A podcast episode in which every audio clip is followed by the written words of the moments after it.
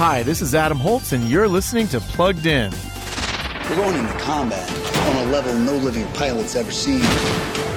Not even him. In the new movie Top Gun Maverick, now in theaters, Tom Cruise returns as Captain Pete Maverick Mitchell. It's been 36 years since he last buzzed the tower, took on Russian MiGs, and grieved the tragic loss of his best friend Goose.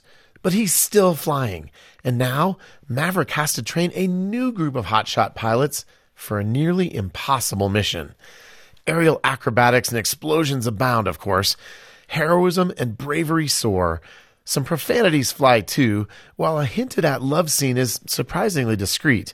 So we're giving Top Gun Maverick a 3 out of 5 for family friendliness. Read the full review at pluggedin.com slash radio. I'm Adam Holz for Focus on the Family's Plugged In Movie Review.